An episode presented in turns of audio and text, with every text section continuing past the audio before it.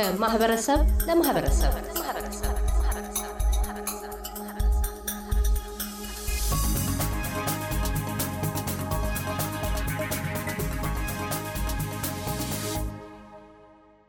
ኢትዮጵያ ለመጀመሪያ ጊዜ በዓለም አቀፉ የኦሎምፒክ ስፖርት የተሳተፈችው በ1956ቱ የሜልበርን ኦሎምፒክ ሲሆን ከተሰለፈችባቸው የስፖርት ዘርፎች አንዱም በገረመው ደንቦባ አማካኝነት ለተወዳዳሪነት የበቃችበት የብስክሌት ስፖርት ነው። ምንም እንኳ የብስክሌት ስፖርት ዓመታትን ቢያሸመግልም ግነቱ ግና በአገራዊ ኢትዮጵያ ናኝቶ እንደ ሩጫና እግር ኳስ አልሆነም። የዛሬው እንግዳችን አቶ ግዛቸው መኮንን የቀድሞው የኢትዮጵያ ብስክሌት ፌዴሬሽን የአፍሪካና የኦሎምፒክስ ቴክኒክ ኮሚቴ አባል የሚያውጉን በዚሁ ዙሪያ ነው። የቃለ ምልልሳችንን መነሻ ያደረግነውም የኢትዮጵያ የብስክሌት እድገት ደረጃ የሚገኘው እምን ላይ ነው በሚል ነው። የአቶ ግዛቸው ምላሽ እንዲህ ነው። አመሰግናለሁኝ። በቅድሚያ አንተንም ሚዲያውንም በጣም ነው የማመሰግነው እንግዳ አድርገህ ስለጋበዝከኝ በጣም አመሰግናለሁ። የኢትዮጵያ ብስክሌት አሁን ላይ ያለውን ነገር ሁኔታ ምን ይመስላል ብለህ ላነሳኝ ነገር አሁን ላይ ምንም አይነት እንቅስቃሴ የለውም ብሎ መውሰድ ይቻላል። ያለው የአገሪቱ ሁኔታም ስፖርቱን የተዳከመበት ሁኔታ ነው ያለው። ማቴሪያሎችም መግባትም ባለመቻላቸው ስፖርቱ እየተዳከመ ነው ያለው። almost የለም ማለት ደረጃ ላይ ነው ያለው።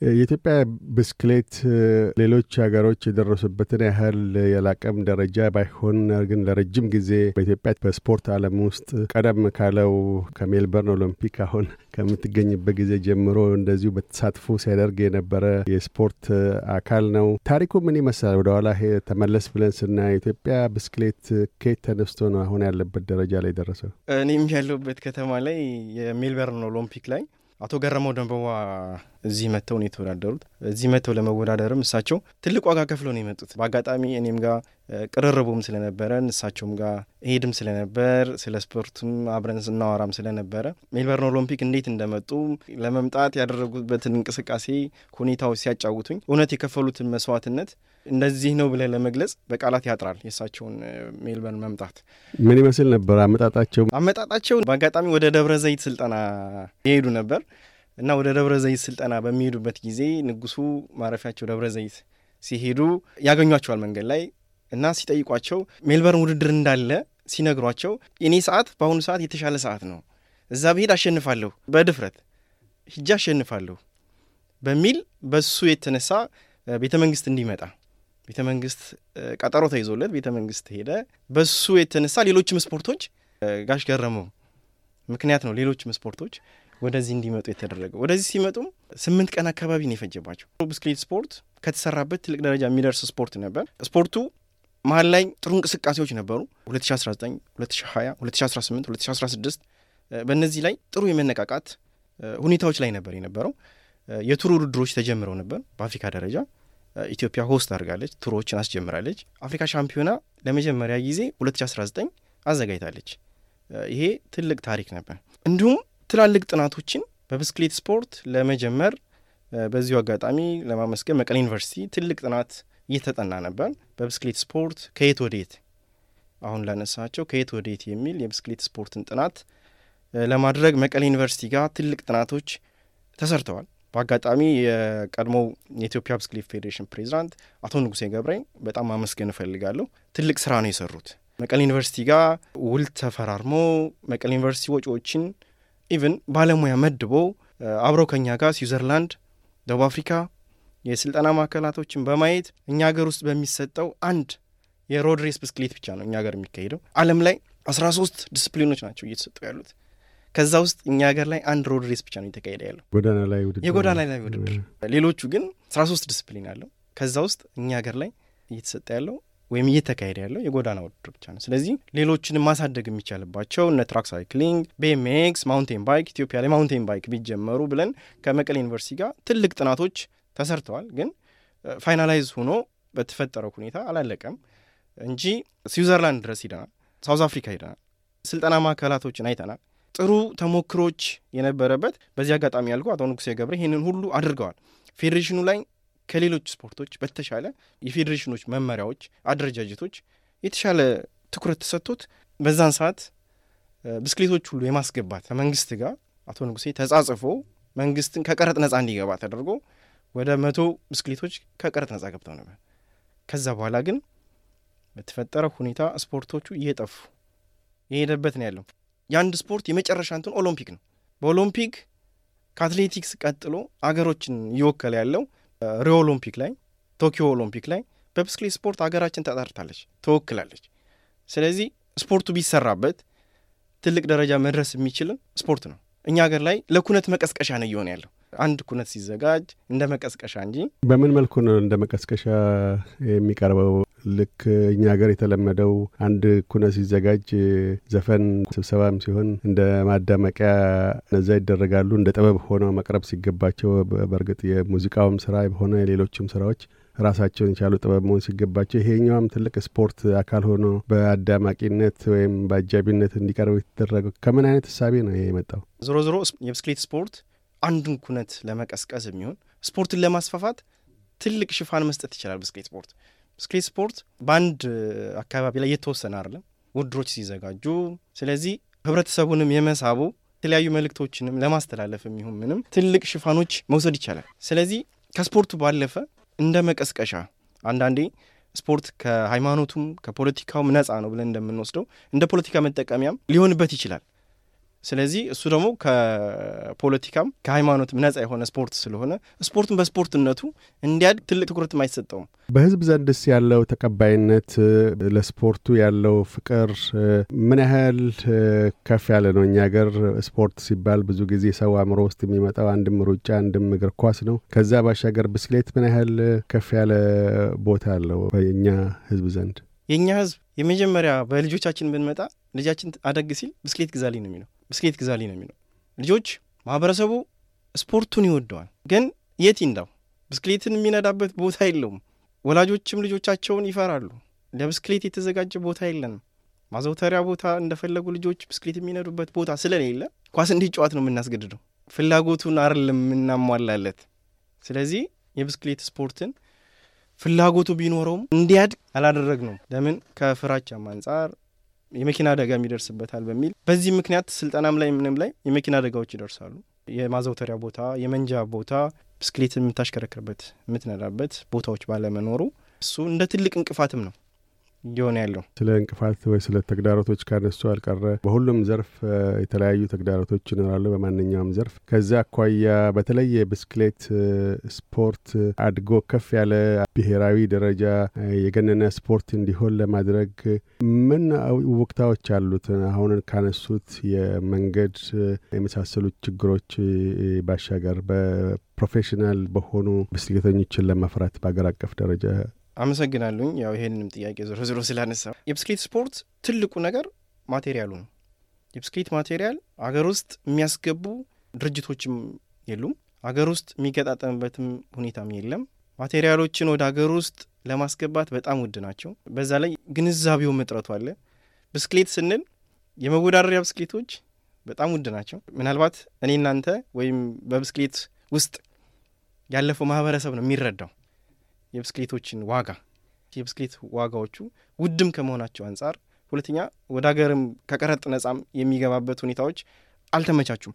ቅድም እንዳልኩህ የቀድሞ ፕሬዚዳንት አቶ ንጉሴ ያልኩህ አንዴ ከመንግስት ጋር በመጻጻፍ ወደ መቶ ብስክሌቶች ከቀረጥ ነጻ እንዲገቡ ተደርገዋል።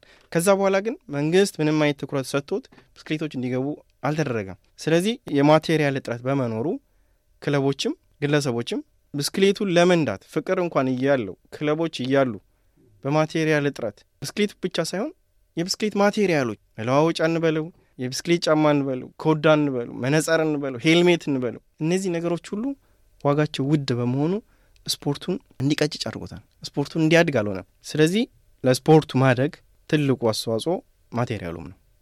ሀገር ውስጥ ማቴሪያል ባለመግባቱ እንደ ትልቅ እንቅፋት ነው እየሆነ ያለው። ከዛ ውጭ ማዘውተሪያ ቦታው ነው። ለብስክሌት የሚነዳበት ከተማ ውስጥ የትራፊክ መጨናነቁ ጸጥታው አሁን ላይ የትም ቦታ ውድድሮች ማካሄድ አይቻልም። ስለዚህ ውድድሮች ባለመካሄዳቸው ተወዳዳሪዎች ተስፋ የመቁረጥ ነገር ነው እያሉት እየመጣ ያለው እነዚህ ተግዳሮቶች አሉ በብስክሌት ዙሪያ። እርስዎ የዚህ የኢትዮጵያ ብስክሌት ፌዴሬሽን ቴክኒክ ዳይሬክተር ነበሩ። የቴክኒክ ኮሚቴው ስራ ምንድን ነው? በብስክሌት ውድድር ወቅት ከዛም ውጪ በዝግጅቶች ምንድን ነው እንደ አንድ አካልነት ኮሚቴው ለብስክሌት ተወዳዳሪዎች የሚያበረክታቸው አስተዋጽኦዎች ወይም ሚናው ምንድን ነው? የቴክኒክ ኮሚቴው ሚናው ትልቅ ነው። አንደኛ ከ international ግንኙነቶች ጋር ያለውን እንዳልኩህ በአፍሪካ ደረጃ በዓለም ደረጃ ያሉትን international ግንኙነቶችን በማድረግ ሀገራችን ውስጥ የ tour ውድድሮች እንዲጀመሩ አድርገናል። አፍሪካ ሻምፒዮና ለመጀመሪያ ጊዜ 2019 በባህር ዳር ከተማ ከ18 ያላነሰ የአፍሪካ ሀገር መጥቶ ተወዳድረዋል። ጥሩ ውጤትም በመምጣት ለቶኪዮ ኦሎምፒክ ሚኒማ ያሟላንበት 2019 ሀገራችን ውስጥ በማካሄዳችን ነው። ስለዚህ ሀገራችን ውስጥ ውድድሮቹ እንዲካሄዱ የማድረጉ ስልጠናዎችን እንዲመቻቹ የማድረጉ ከኢንተርናሽናል ግንኙነት ጋር ውድድሮችን የማስመዝገብ ካላንደሮችን የማስመዝገብ የተለያዩ ለመካኒኮች ለአሰልጣኞች ስልጠናዎች እንዲመቻቹ አሰልጣኞችን የማምጣት አሰልጣኞችን የመላክ ከተለያዩ የአፍሪካ የሚሆን ከዓለም አቀፍ international ኡ ጋር በመነጋገር ወደ training center እንዲገቡ ልጆችን ጥሩ ግንኙነት ነበረን። በሱም በተነሳ የአፍሪካ ቴክኒክ ኮሚቴ ሆኜም እኔ ተመርጫለኝ። አፍሪካ ቴክኒክ ኮሚቴ በመሆን እያገለገልኩ ነበር የነበረው። በአፍሪካ ቴክኒክ ኮሚቴ አባል ነኝ። እንዲሁም የኦሎምፒክም ቴክኒክ ኮሚቴ አባል ነኝ። ስለዚህ እነዚህን ስራዎች ሰርቻለኝ። አሁን የሚገኙት እዚህ ሜልበርን አውስትራሊያ ውስጥ ነው ያሉት። አጭር ጊዜም ቢሆን በአውስትራሊያ ውስጥ ያሉትን የጠቅላላ በስፖርት ውድድሮች እንዳሉት በእርሶም በሌላ ሁለተኛ ሙያ በኩነት ዝግጅቶችም ሆነ በዚህ በብስክሌት በተለይም በብስክሌትን ውድድር አስመልክቶ አውስትራሊያ ውስጥ ያለውን እንቅስቃሴ እንዴት አገኙት? የአውስትራሊያንስ በዓለም አቀፍ ደረጃ የምታካሄዳቸው ወይም እያስገኘቻቸው ያሉት ውጤቶች በ world champion ም ሆነ በ Tour de France በዛ በኩል ያሉትንስ እንዴት ተገንዝቦታል? ከዚህስ ለሀገራችን ምን ጠቃሚ ናቸው የሚባሉ አጭርም ጊዜ ቢሆን ምን ነገሮችን ቀስመዋል? አመሰግናለሁ። ያው አንዱም ስራዬም event ስለሆነ ሂጅም የተማርኩትም የ event organizer ነው። እሱንም ስማር በሀገራችን ውስጥ አፍሪካ ሻምፒዮናና ሌሎችን ውድድሮችም ሀገራችን ውስጥ ስናደርግ ሀገራችን ውስጥ international event organizer ባለመኖሩ አስር ሺና ከዛ በላይ ዶላሮች ለ event organizer እንከፍላለን። ቀላል ገንዘብ አይደለም ለአንዲት ድሀ ሀገር። እሱ ምክንያት በማድረግ እኔ ሂጅን የተማርኩት international event organizer ተማርኩ። እሱን ከተማርኩ በኋላ ሀገራችን ውስጥ ለሚዘጋጁ ውድድሮች በ event organizer ነት በእኔ license ማድረግ ይቻላል። ስለዚህ እነዛን ወጪዎች ማስቀረት ተችሏል። event organizer ለአንድ አገር ትልቁ event organizer ነው። በስፖርት ዓለም event organizer ኦች ባለመኖራቸው አገራችን ብዙ ገንዘቦች ታወጣለች። ስለዚህ በሌላው ማረ ዓለም ላይ ያለ የኢትዮጵያ ማህበረሰብ በ event organizer ነት ቢሰማራ ለሀገራችን ትልቅ አስተዋጽኦ ማድረግ ይችላል። ስለዚህ እሱም እንደ መልእክትም ጭምር event organizer የሚሰሩ ልጆች ሀገራቸው ላይ መስራት ይችላል። ስለዚህ event organizer መስራቱ ብዙ ነገሮች ልምዶችን መቅሰም ችለናል። ራሳችንን ችለን ውድድሮችን መምራት ችለናል። ስለዚህ እንደሱ ትልቅ እንትን ነው። እዚህ ከመጣው በኋላ ያው ያየዋቸው ነገሮች ለእኔ ትልቅ ትምህርቶችም ናቸው። በተለይ በምወደው ስፖርት የማያቸው ነገሮች ቅድም እንዳነሳውልህም የማዘውተሪያ ቦታዎችን ሳይ ትልቅ መነቃቃት ነው የፈጠረብኝ። ደስ ብሎኛልም ስላየሁት። ለምን ሌሎችም ሀገራቶች አይቻሉኝ። በዚህ በስራዬም ብዙ ቦታዎች ተንቀሳቅሻለሁ። እንዳልኩህ ከመቀሌ ዩኒቨርሲቲ ጋር ለጥናቱም ሲባል በዚህ ዙሪያ ስዊዘርላንድ ላይ ያሉ center ማዕከሎች፣ ደቡብ አፍሪካ ላይ ያሉ center ማዕከሎችን እንዲሁም በቤልጅየም ያሉ የ center ማዕከሎችን ሌሎችም ቦታዎች ላይ እድል አግኝቻለሁ ለማየት። እዚህ ያየኋቸው የተለያዩ የማዘውተሪያ ቦታዎችን እንዳልኩህ በብስክሌት ስፖርት ወደ አስራ ሶስት ዲስፕሊኖች አሉት። ከዛ ውስጥ አውስትራሊያ በአስራ አንዱ ዲስፕሊን ይሳተፋል። አሁን World ሻምፒዮና ላይ በዚህ መሳተፍ ትልቅ ደስ ብሎኛል ስላየሁትም እና የማዘውተሪያ ቦታዎችን ሳይ በብስክሌት ስፖርት እንኳን ያሉት የማዘውተሪያ ቦታዎች እውነት የሚያስቀኑ ናቸው። ትልቅም ልምዶች እያየሁም ነው። event ኦች ሲዘጋጁም ትልቅ ልምዶች እየወሰድኩ ነው። event አንድ event ሲዘጋጅ ብዙ ነገሮችን በውስጡ ይዟል። ከሚዲያ ሽፋኑ፣ ከሴኪሪቲው፣ ከሜዲካል ስታፉ ብዙ ነገሮች ኩነቶች አንድ ኩነት ሲዘጋጅ ምን ምን እንደሚያካትት እኔም ባለኝ እውቀት ላይ አሁን ላይ እየጨመርኩበት ያለውት ሁኔታ ብዙ ነገሮችን ተምሬያለሁኝ። ወደ World ሻምፒዮና ውጤት ስመጣ አውስትራሊያ በአሁኑ ሰዓት እያስመዘገበው ውጤት በጣም ደስ ብሎኛል። የአውስትራሊያ ብስክሌት ፌዴሬሽንም የአውስትራሊያ team ንም እንኳን ደስ ያላችሁ ማለት እፈልጋለኝ። ቀላል ውጤት አይደለም የመጣው በ World ሻምፒዮና almost ወደ 38 ሜዳሊያ አካባቢ ነው የመጣው። ይሄ ቀላል የሚባል አይደለም። በአስራ አንድ ዲስፕሊን ተሳትፏል። almost ወደ መቶ ሀያ ብስክሌተኛ ተሳትፎ ይሄ በጣም አኩሪ ነው። በጣም ደስ የሚል ነው። ስለዚህ ደስ ብሎኛል። እንዲሁም ቱር ዲ ፍራንስንም እያየው ስለነበረ ቱር ዲ ፍራንስም በአጋጣሚ እናንተ ሚዲያም በዚህ አጋጣሚ ማመስገን እፈልጋለሁ። በእናንተ ሚዲያ ነው ያየሁት። በእናንተ ሚዲያ ስላየሁት ቱር ዲ ፍራንስ አውስትራሊያ almost ወደ አስራ ሁለት ተወዳዳሪዎች ነበሩ። ከዛ ውስጥ አስራ አንዱ ጨርሰዋል ውድድሩ። ያም ትልቅ የሚባል ነው እና የነበሩት ሁኔታዎች ደስ ብሎኛል። እንኳን ደስ ያላችሁም ለማለት እወዳለሁ። ኤስቢኤስ የቱር ደ ፍራንስ ቋሚ ተሰራጭ ነው። የፍቅር ኩነት ዝግጅት ምን ምን ነገሮችን ነበር አገር ቤት ውስጥ ሲያከናውን የነበረው?